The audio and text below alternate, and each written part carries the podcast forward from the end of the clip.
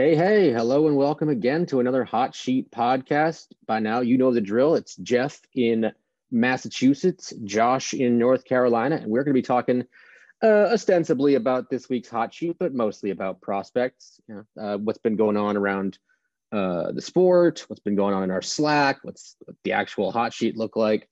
A, a smorgasbord of minor league baseball related topics. And, you know, to kick it off this week, we'll go with uh, the number one guy on our uh, our number one pitcher on our hot sheet, number two guy. That is the great, the esteemed wonder, Andrew Painter, uh, who has run his scoreless inning streak to 26, which is pretty darn remarkable on its own self. But for a young man who's, you know, uh, I think 12 months, uh, maybe 13 months from signing as a pro, 15 months ago, he was probably in high school, you know, getting turning in his finals, and now he's in double A, shoving. Uh, his season has been remarkable just about any way you look at it. What are your, I mean, we talked about this guy last week. What are your thoughts on him, Geoff?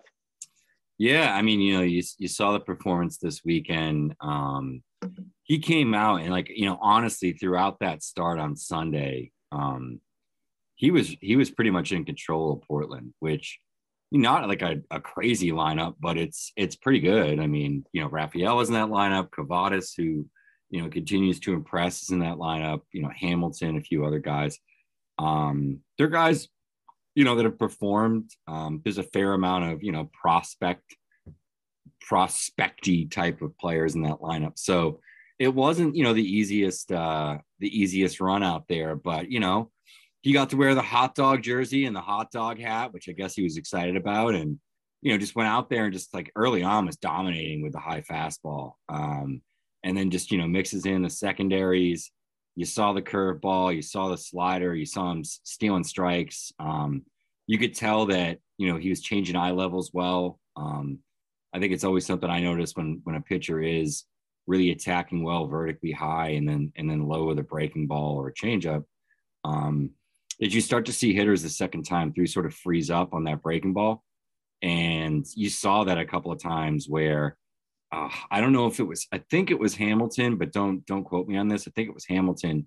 He froze him up in a curveball and like he kind of like wanted to argue with the ump for a second and like kind of shook his head because like it was dead, it was dead center. It was like middle middle, but like he he obviously wasn't seeing it well. And I think, you know, that's the thing that that painter has going for him. I wrote up a little bit for the best tools um, content we have coming in the magazine. I, I, think some of it will probably end up online as well. Um, but talking about Andrew Painter um, and Painter uniquely, just thought, you know, I tried to go through, find a particular prospect that, that we're writing about in best tools and, and find something unique that he does really well, even in comparison to major leaguers. And um, here's a factoid I'll throw out there about Painter he has over 18 inches of induced vertical break.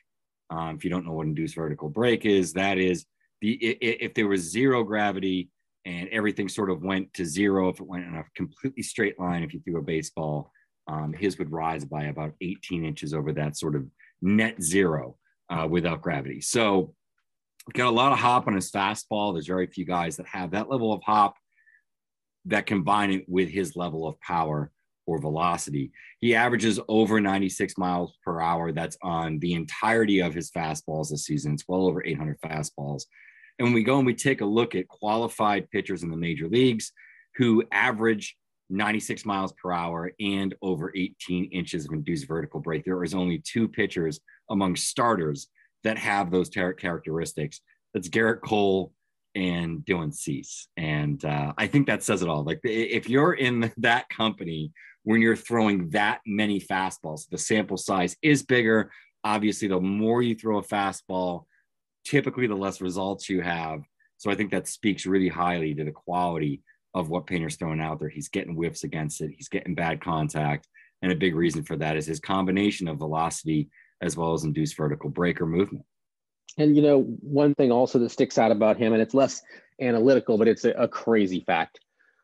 Since 2006, there have been, excluding Painter, five pitchers who are high school pitchers who were selected in the first round who made it to double A in their first full pro season. And it's a pretty good list. uh, Forrest Whitley, who was on a really good track until a lot of things went wrong for him. Dylan Bundy, beset by injuries, but a big leaguer for a long time. Chad Billingsley, a big leaguer for a long time. And here's where it really gets good Zack Greinke and Clayton Kershaw. That's since 2006. And now Andrew Painter makes it a half dozen guys who've done that, which is, you know, any, any way you slice that, that's really remarkable. And, you know, I'm glad this, glad that we, the, the noise we heard early in the season that he was separating himself from the rest of the, the pack or most of the rest of the pack uh, has, has borne fruit. And he's clearly shown to be one of the very best pitching prospects in the game and certainly worthy of the number two spot on the hot sheet this week, um, which I'm sure is the best accolade he's going to get all year. Then we'll move down the list a little further. Um, you know, Sal Frelick, he's another guy who's been promoted twice this year. The Brewers outfielder, he's in AAA, and uh, they're playing at Durham this year. Uh, this this year, this week, with their their nasty outfield of Sal Frelick, Joey Wiemer, and Garrett Mitchell and Esteury Ruiz all in the same outfield. Also, that team has five active catchers and two on the IL, which is kind of nuts. Wow. But that's an aside. Uh, Frelick was, you know, started the year in high A and has made it all the way to double A, uh, triple A. And in his first 17 games, he's got 10 multi-hit contests. And I think his last five have been multi-hit games. It's like four, three, and then three twos or something like that. Yeah. Uh, so he's making contact at a pretty prodigious rate and getting the results that are that have come along with it.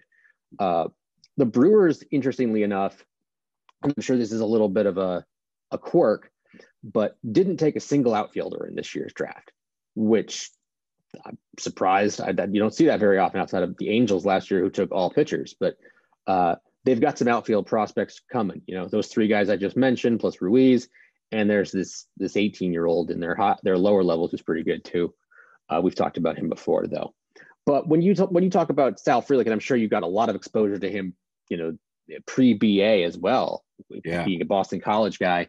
What, what were your impressions on Sal and, and you know how has he lived up to what you thought he might be? Yeah, so I um I popularized the Italian breakfast nickname for Vinnie Pasquantino, and and I want Sal Frelick to be known as Cousin Sal I've been around cousin Sal for a long time. Um, remember seeing him in, actually in Lexington in high school. Um, super twitchy, multi-sport athlete. Was pretty well known actually as a football player as well. If you talk to some guys that played multiple sports with him in high school, they'll actually tell you that um, if it had not been for his size, if he had been six three, six four, he probably would be uh, starting at a Power Five uh, as a as a quarterback right now. I've had five, four or five people legitimately tell me that. Um, really good hockey player as well. Like Sal is just a freak athlete, and I think the thing that sets him apart a, as a baseball player, and I saw a lot of them in the summer of 2020 because there wasn't much baseball other than the Futures League here. Him and Cody Morissette were on the same team, so I got to see him uh, those two a lot. Um, and you know, I think the thing with Sal is Sal played shortstop. Um, played some second. I think he played third, and he played uh, center field as well that summer. Um, it's you know he's really versatile. He's one of these guys where feel like if he gets enough exposure at like doing anything, he'll get better at it just because of how athletic he is, how twitchy he is. But the biggest thing is his ability to adjust to a variety of pitch shapes and heights. Um, velocity isn't an issue for him. And, you know, I think the hit tool has just really been really advanced for a while. Um, if you saw him at Boston College, you know, he could lay down a bunt. He could, you know, take something on the outer half the other way.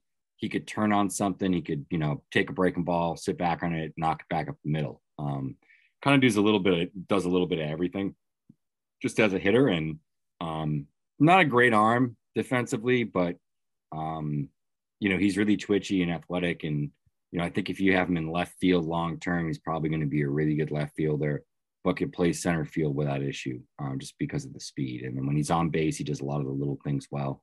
Really good heads up baseball player. But I think the biggest skill there is just the bat to ball skills are probably, I mean, if you said it was a 70, I, I don't think I'd argue with that.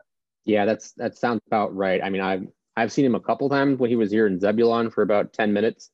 And uh, I did not, I think I got his two worst games. I, he might have gone over nine or over 10 when I saw him. So I'm looking to get a fresh look here over however many, if any, games I get to go out to Durham and see, uh, depending on what my schedule looks like. We're in, you know, a couple 10 days from the, the deadline of the magazine. So trying to close a lot of things off, but, you know, probably see them a couple times. But for now, I know what we're going to do is we're going to throw to an ad and we're going to go to that ad right now. We're driven by the search for better. But when it comes to hiring, the best way to search for a candidate isn't to search at all. Don't search, match with Indeed. If you need to hire, you need Indeed.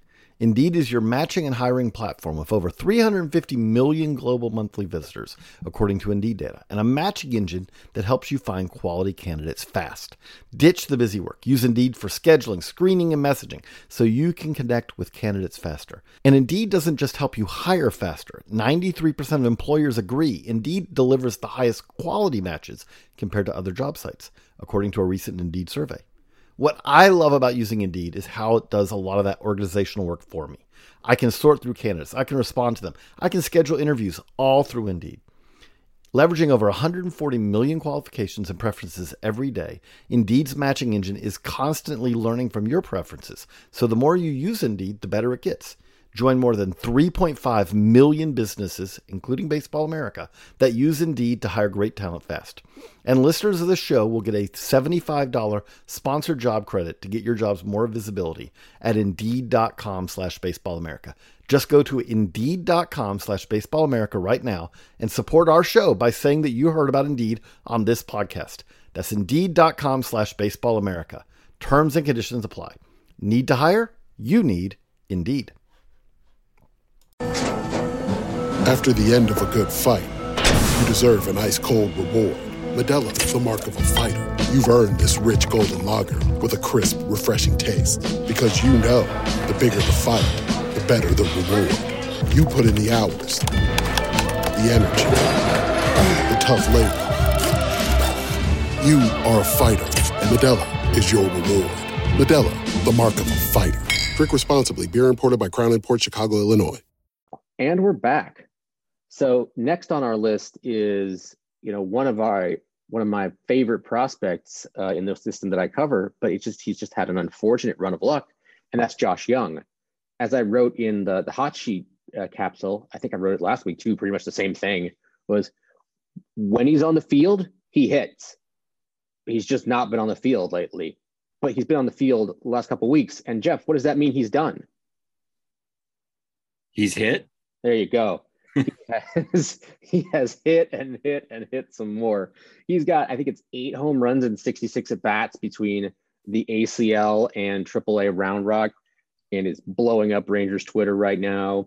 You know, looking like the another piece for these guys, uh, the Rangers rebuilding lineup. He's before the season, we were talking about okay, when is this guy going to get to the big leagues? He, he might you know make the big leagues out of camp or shortly thereafter, and then you know shoulder surgery happened and now he's back and just doing what he does just mashing over and over again. Uh, i'm uh, it's kind of a broken record here but i don't know if you've ever seen josh Young. what do you think what are your impressions on the young man who has a look of a middle order texas type bat?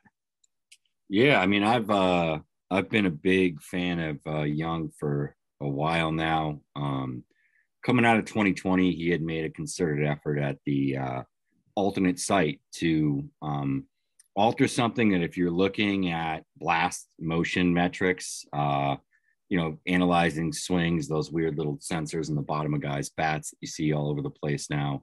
Um, there's a, a, a, a particular, you know, metric called early connection, and he was always a little bit behind. And if you look at Young in college, Texas Tech early on in his professional career, a lot of his power was sort of center oppo. Um, really big, strong guy, but it's just a matter of like sort of when everything connected and where where his barrel um, made contact. Uh, they made some adjustments uh, with that, and he started to drive the ball more to his pull side. You know, we we saw that last year when he was healthy in Frisco. You know, we're seeing it again now. Um, once he got that swing fixed, like heading into 2021, I was all in. Um, he's had unfortunate injuries. Otherwise, I don't think it would be out of the realm of possibility to think this guy would be in the AL Rookie of the Year race right now had he gotten 100 plus games. Um, probably one of the reasons that he's not up now is the incentive for the Rangers to make sure that Young qualifies for the 2023 Rookie of the Year award because uh, they get a draft pick out of it. But I think he's that kind of talent. Knowing he's going to be what 25 next year, 24, 25 next year, mm-hmm. step he should step right into a into a starting role, and it wouldn't shock me if he's a top five to six hitter in that lineup. Uh, maybe even a top three guy, just because of the contact, the power, um, plate discipline. I, I, think he's one of the best hitters in the minors when he's healthy. Yeah, and, and, I don't I don't have any knowledge here, but I think he'd be a pretty solid candidate for the Arizona Fall League this year, just to get to keep getting more at bats under his belt. Because, like Do I it. said, we've we've got 66 at bats. The season's eh, it's a little longer than uh, it's got about a month to go, maybe a little less, depending five on weeks. Five weeks, depending on what the the Round Rock playoff situation looks like. I I confess I do not know what the PCL playoff situation for looks shame. like. I know. Well, added to the long list of things for which I should be shamed. Uh, it's it's going to go back there. It's the Dead Sea Scrolls at this point. Um, but we'll move on from Josh Young, who is as pure a hitter as you'll find in the minor leagues, to Mr. Electric, Elly De La Cruz, who hit three more bombs this week. Um, I think one, if I'm remembering this week, was darn near 500 feet, which you know you don't see very often. It's this guy just does just about everything. He swings and misses too much, but when you get him, he's hitting 300. He's he's he's slugging like 600. He's making all sorts of crazy plays. He's on highlight shows. He's the twitchiest guy on the planet. It seems like he's just incredible, and I hope to to get to see him one day. And I, know the fact that he's 15th on this hot sheet speaks to how well to the person who maybe ranked them, me, and um, just how how good a week a lot of these these players have.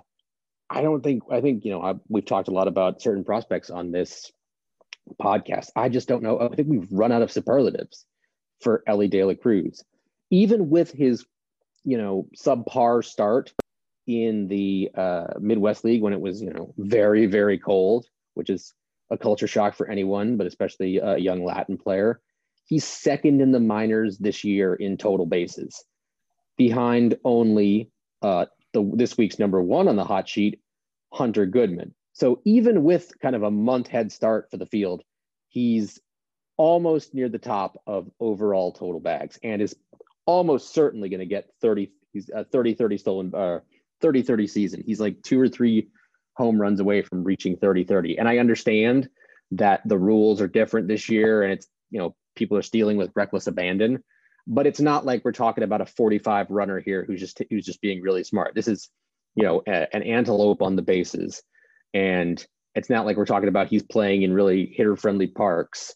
Uh, you know, it's not like he's he can hit them out of Yellowstone. it's it's nuts what this guy can do. Uh, what are your thoughts again on Mr. Electric? Yeah, I think we should just switch to like automatopoeias and just forget about superlatives. Just be like, bam, crash, boom. Oh, so, so he's old timey Batman. It's, it's uh, exactly, exactly with the Adam West and Burt Ward, the whole nine. You know, um, yeah. I mean, he's super twitchy. Um, he's one of these guys like Tatis or someone along those lines where there's some unusual aggression uh, within the approach that he's he's able to make work just because of how naturally strong and gifted and and twitchy he is. Um, so you know, I think the thing with him is it's just his plate coverage, his strength, uh, his bat to ball skills are good enough that he can just get beyond being really aggressive on a variety of pitches. You know, um, he likes to swing it. There's a lot of guys like this, and you know, eventually they sort of they they rein it in a little bit and they make it work. Um, and he's just so out of this world in terms of his ability that I don't think it's going to be much of an issue long term.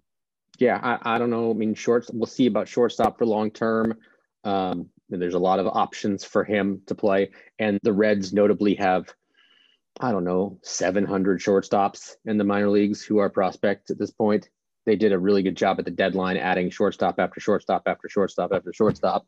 So if he has to wind up somewhere else, it's not like he's going to uh, uh, leave a giant hole in in shortstop in Cincinnati. You've got Jose Barrero up there. You've got all sorts of really fun players in Cincinnati, either near or longer term, who could uh, fill the shortstop role.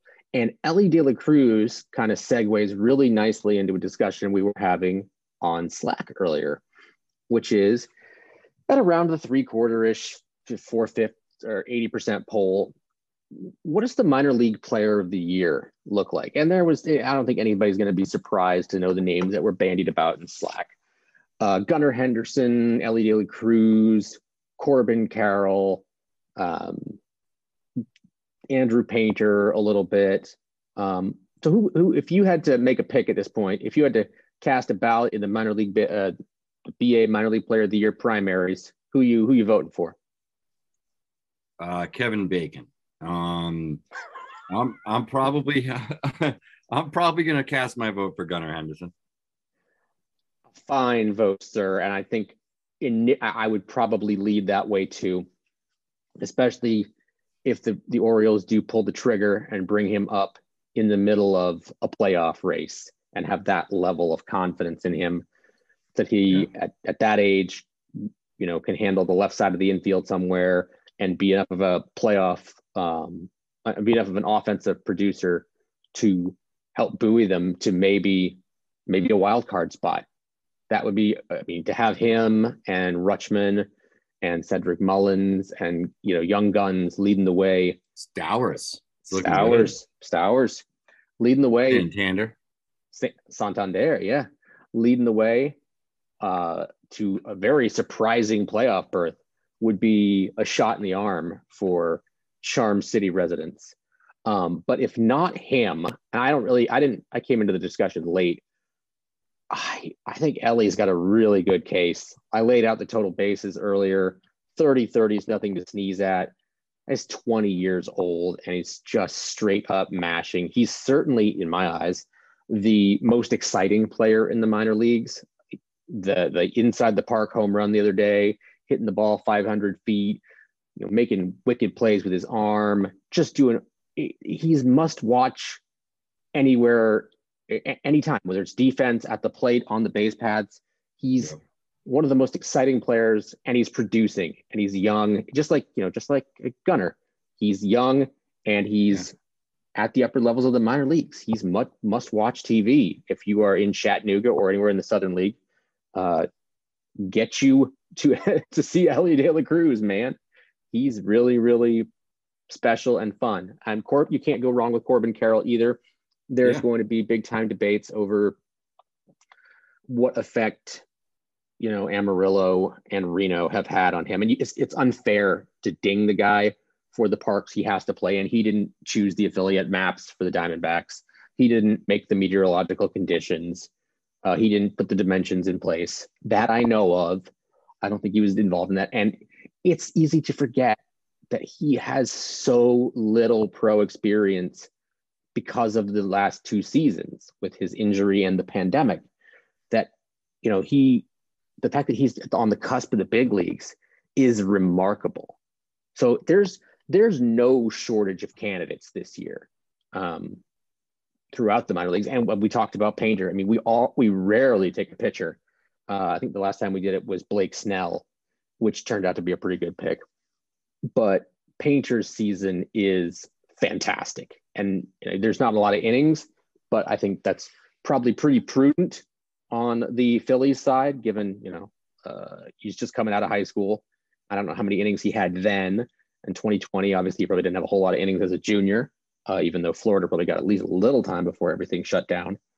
So they were they're pretty wise to be managing a talent like that very very carefully. But if he gets to you know 100 innings this year, and continues to do it. I mean, if he allows a run the rest of the way, I mean, that, that would be kind of remarkable. So again, I'll come back and say there's at least four or five really good candidates. I feel like I'm leaving someone out. Um, I mean, Jackson Chourio, mm, probably not there just yet, although a really, really remarkable year and might be even further in the conversation had, you know, Gunnar Henderson and Corbin Carroll and Elly De La Cruz not existed. But in any case, yeah, that's the way we were leaning uh, in the BA Slack conversation earlier today. Uh, we've only got a few minutes left, Geoff. Any any final thoughts on on what I've just mentioned with the yeah. minor league player of the year race? Yeah, I think the Gunnar versus um, Carroll debate is really interesting because I think you know there's a case I could make for Carroll. There's a case that I can make for Gunnar. Um, I think they're one and two, two of the top three prospects. It's, I think that's how I had voted it initially was um, Gunnar, Carroll, Chourio at, at, the top three. Might have had Chourio and, and Carroll flip, but um, I think when you you just you look at you know the quality of the player, the production, um, the overall skill set, they they have similar contact skills. Carroll's contact's a little bit better. Gunnar's power is better than Carroll's. Um, they're dead even in terms of chase rate. They have the same exact chase rate. Their barrel rates are almost the same. Um, it's eerily similar. Uh, and you have one center fielder, one shortstop, third baseman. I think they're both going to be pretty good defenders. So um, not a lot of debate there either. And I think really when it comes down to it, you got to look at, and I hate to say it, but you do have to look a little bit. Um, the production's a little bit better for Carroll. And I think that's simply a, a, lot of it is because of the environments that he's playing in. Um, I do think that East Coast heavy farm systems, meaning they have affiliates in the Florida State League, the Midwest League, they have affiliates in the Carolina League, they have affiliates in the South Atlantic League, and then the Eastern League. These guys tend to not get those good ballpark boosts that you see with a lot of these guys that get to play in the California League and the Texas League and um, then the PCL. Um, you know, the Northwest League, I don't think is as nearly as Homer happy, but you know, you go into some of these other leagues and it's like, it's tough. Like when a Rockies prospect comes to Hartford, it's like the one time where he's not in like an extreme hitter's ballpark, especially when they were in Asheville before that. Mm-hmm. But you know, it's it's it's one of those things where you, I think you do have to factor in a little bit because I do think that East Coast guys, particularly like Baltimore, the Yankees, the Red Sox, they are at a little bit of a, as a disadvantage just from a, a, a straight stat line scouting perspective. When I look at it, I like Gunnar better, bigger body, more power overall. I think there's more to come in terms of the hit tool. Um, and the arm is an easy six. So there's a lot of like top level tools there. They're both sort of five tool guys. Gunnar might be a little bit more of a five tool guy. Um, all the other names you mentioned, Painter, I think, is in the conversation. Ricky Tiedemann's in the conversation. Um, you know, had Yuri not gotten injured, I think Yuri probably would be in the conversation. And the last name that I'll throw out there is the ultimate dark horse. You know, the guy that maybe gets like the the the tenth place votes. Kyle Manzardo has had a tremendous season when you look at the numbers, chase rate plus contact rate, the power is playing up a ton. And it's not just raw power he's selling out for. It's it's he has one of the highest barrel rates in the minors. When you look at 10 to 30 degree launch angles, plus 95 mile per hour b- barrel balls, so balls that have both that launch angle and are hit that hard. He's like 23, 24%. He's one of the leaders in the minors. Um, and the production is followed. I think when I looked at it, he is the third highest slugging percentage among qualified hitters in the minor leagues, and the other two guys are, um, you know, uh, like massive sluggers in in in AAA, um, you know, non sort of prospects. So it was sort of interesting to look at it and say, all right, like this guy has this hit tool, he has this um, base ability, and this great, you know, discerning eye he's really adding the power this year and he's not doing it by putting up 109 110 112 evs it's just a lot of 95 to like 104 105 hit at the right angle and he's he's optimizing his contact. He's just the guy squares up at a, at a high rate and he compares very similarly to guys like Daniel Murphy, Joey Votto, Jose Altuve, Mike Trout, just in terms of being able to optimize launch angles consistently and be really tight in terms of that variance, in terms of what your attack angle is of the ball. So Manzardo is a guy that, you know, not a, not a candidate necessarily, but I think when you when you just take a look blindly at the numbers, and what he's done this season, he's among the top five hitters in the minor leagues this year, just based on the numbers. Well, that's a great dark horse to uh, to close us out on. Uh, I'll mention one more dark horse, and that's Vaughn Brown.